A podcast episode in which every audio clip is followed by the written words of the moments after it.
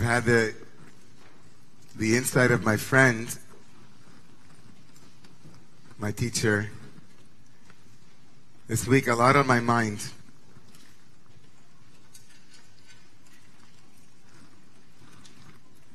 Because I feel that there's a value, there's something that each and every one of us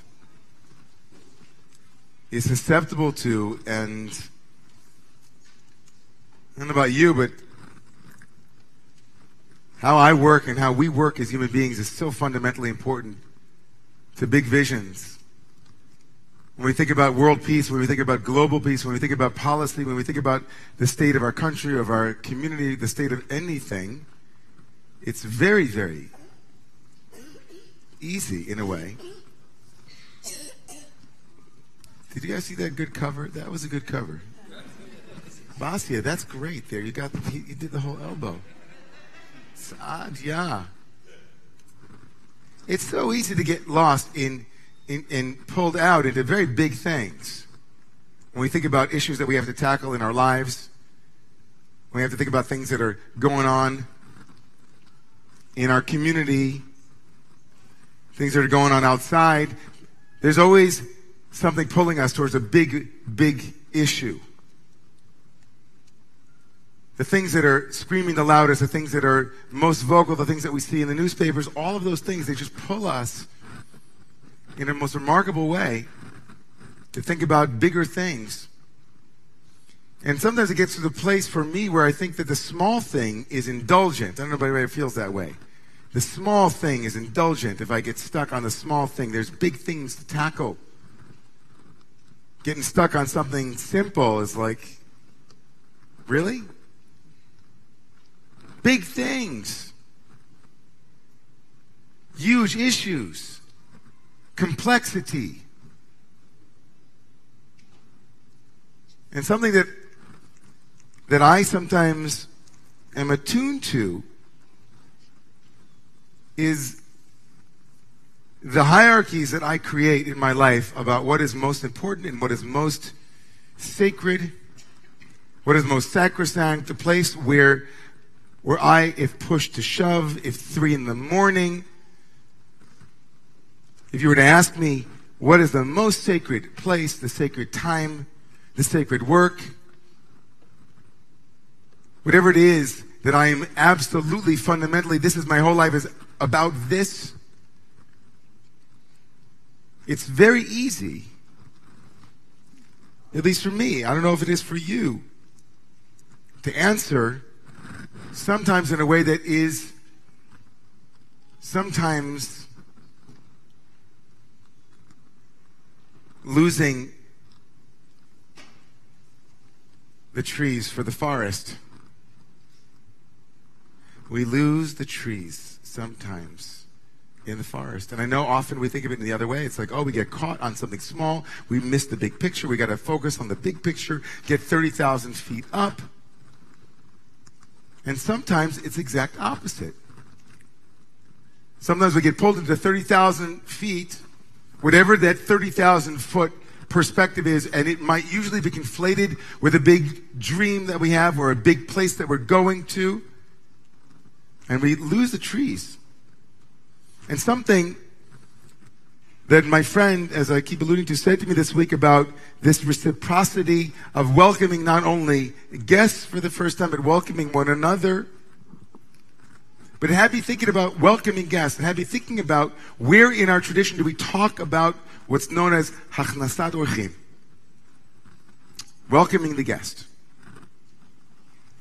And is there something in the most famous teaching about Hachnasat Orchim, about welcoming guests that might be instructive for me and you in our moment to moment, in our small quotidian. Here it is. It's just right here. It's this little bush, this little tree, and come out of the big one, the big forest, and hey, right here.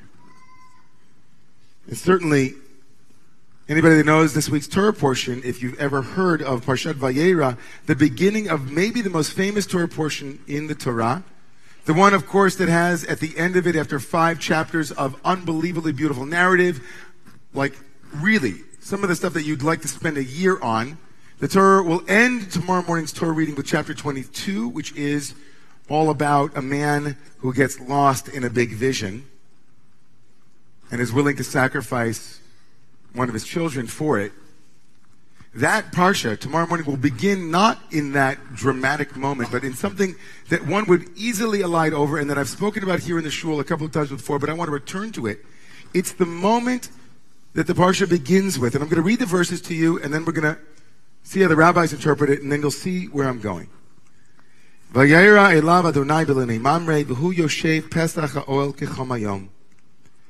And God appears to Abram in chapter 18 of the book of Genesis in the terebinths, in the trees of Mamre, name of a person, kind of has a land, he has trees. And Abram is Yoshev, he's sitting at the entrance of the tent. And it is hot. Everybody got that image? Yeah, you, you there? It's hot, right? And he's at the entrance of the tent. Something about that the Torah wants us to know that's where he's situated. Vayomer Adonai. And presumably Avram, Abraham speaks now to God and says, Lord or God, my master, if I have found favor in your eyes, please, alna, please don't, ta'avor, me alavdecha. Do not, do not pass me by. Now, the simple meaning of these verses is that as Abraham is sitting at the entrance of the tent, there are three angels who come to greet Avram. And Avram says to them, please don't keep going. Stop here for a bit. Let me take care of all of you. That's a pretty nice guy, right? Yukachna me'at mayim, have some water. Sa'adu libchem, really, you know, hang out for a little bit. Like, you know, log on, there's free Wi-Fi. There's like a little assortment of little noshes over there. We don't know what you're into, but there's, there's a little hummus, but we know maybe not, but maybe a knish. Who knows? You never know. Al natavor. Please don't pass us by. But the rabbis here, in a very playful and prayful misreading of this verse, Say that God is the one to whom Abraham says, please don't pass by. Yehuda, orchim, yoser mikabalas Greater is the welcoming of the stranger than even the conversation with the divine being. As it says, please God, hang out for a bit, I'll be right back. Rabbi Yehuda said in the name of Rav, these two rabbis say, look, this is a protocol. This is the protocol for trees and the forest that they are within. God says it's okay if you put me on hold while you go take care of me in human form. It's okay if you put me on hold. If you go and take care during that pause. This recording, right? This conversation is being recorded for quality assurance purposes. I will wait here while you go and do the work that I have given you to do. The simplest reading of this is, of course, about religiosity, of course, not losing the sense of the horizontal relation between humans for the sake of the vertical. And certainly that is an important read.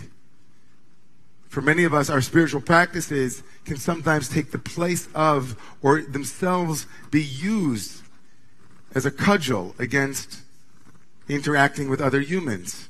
Get out of my way. I'm on the way to my neo Hasidism course. I'm sorry. You ruined my prayer service when you arrived. Or you don't belong here in this prayer space. This place of the infinite can't hold the finitude of your ethnicity, your own identity. We can't. Our vertical relationship with God demands of us that we actually put you on hold while we speak to God. But the way that we might read this also is is how often the things in our lives that are most fundamental, the things in our lives that are most sacred to us, often take a back seat and are put on hold while we do all of the other things that we call the holy work. And in doing that, we lose. We lose so many opportunities to meet God in all of her different faces. In the moments or the sacred or the vital or the dynamic. And this isn't to guilt any one of you or me. It isn't to say that, oh, looking back on all the times that I put off all of the things that are so important to me for the sake of all the things I said were important to me, that that thought should give you pain. It's Shabbat. I don't want to cause anybody any more anguish than you already came in with tonight. But if the sacred is instructive of how we are to live our lives most productively, and by productively here I don't mean a bottom line, but productively meaning most effectively and skillfully for the sake of our own and others' evolution as humans. Then Avram, this great character now telling God, hey, hold on a second. I got some people knocking on the door. That becomes the paradigm of our lives, not just spiritually, but of our day to day living. I'll tell you something. I grew up in a home with a very, very ambitious father. Those who, who know my father, my dad was a very ambitious man. And his ambition rubbed off on me. I was a very ambitious young man, and I'm still a pretty ambitious older man. But one of the one of the sentiments that my brother and I talk about, and my sisters and I talk about, we all talk about how my father made it clear to us no matter what he was doing, no matter how important the business deal that he was involved in or the closing was, that we were to call him and tell the people there, I am available. Anything could be an interruption. Because he would say to the people who were there, who were supporting us and supporting our family and supporting, say, You know what? I love you. Can you hold on a minute? David's on the call. Can you hold on a minute? What the great German theologian Paul Tillich called our ultimate concern has presented itself. Our ultimate concern is here knocking on the door. Be'er, we began with tonight. I am asleep and my beloved knocks on the door. And usually we think, oh, that's God. It is. God in the phone call to the person who's sick. God in the stopping for a moment to make eye contact with the one whom you love. God in the presence of an employee that you are managing, that you take a moment to connect with the deep humanity. God in this beautiful Bloomingdale park that just opened up and had its ribbon cutting this past, this one o'clock today. God, in the form of all of the beautiful children there. It's the most accessible park in the city. And when you walk by and you hear the children playing and see the work that went in, can you imagine that those workers who worked for a year with their hands and with their sweat and built it were not davening, were not praying with every brick and with every screw and with every moment? That it wasn't holy, holy, holy. The whole earth is full of your glory. Tomorrow morning's reading is a terrible reading in some respects. In many ways, if it's read simply, it's a story of a man named Avram who was willing to give up everything, including his loved, beloved son, for the sake of his absolute fealty to a God who would demand such craziness. But it doesn't begin there. It begins with a simpler story with an Abraham who at the time was sick, convalescing, and nonetheless said, God, please hold on a minute. There's something important. I don't want to lose the trees because I am looking at the forest. I don't want to lose the trees because I am stuck on the forest. And sometimes That one moment changes everything for us and all of those around us. That one moment where we say, ah, hi. Welcome, stranger. Welcome, guest. Welcome, Shekhinah, divine presence. Welcome. I'm so happy to see you. How can I serve? This is the kind of ethos, this is the kind of training that community is built upon. This community, no different than the church in St. Michael's or West End Presbyterian or B'nai Jeshurun or any sacred gathering, each and every one of us is called upon to put at the center of this community not only how we turn to face the ark, but how we turn to face one another. And whether we do, there are so many things that become problematic in a community as it grows. Intimacy, into me you see, becomes into me you don't see. I don't see you, you don't see me. That's our happy family. But if each and every person would take upon themselves, privately and then publicly, to say that I put at the center of my commitment to Romemu or to whatever Sangha you belong to, whatever community you belong to, I put at the center of this spiritual community how it is that we turn to face one another. And not just the ones whom we know. Not just the ones whom we're comfortable with, the ones whom we say, oh, this person's my people but how we turn to ask names and faces and who we are, and that is greater than facing this, says the tradition. That's cool. That's hard. Man, I'm still working on it. Anybody else? But I want, want, want to live in a community like that. I want to be like that.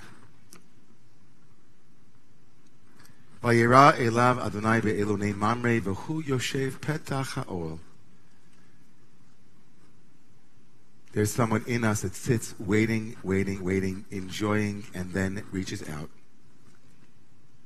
I bless each and every one of you that Avram and the quality that this archetype, this story is meant to elicit from us is something that we work on daily, weekly, annually. That's a charge. And I think we're up to it.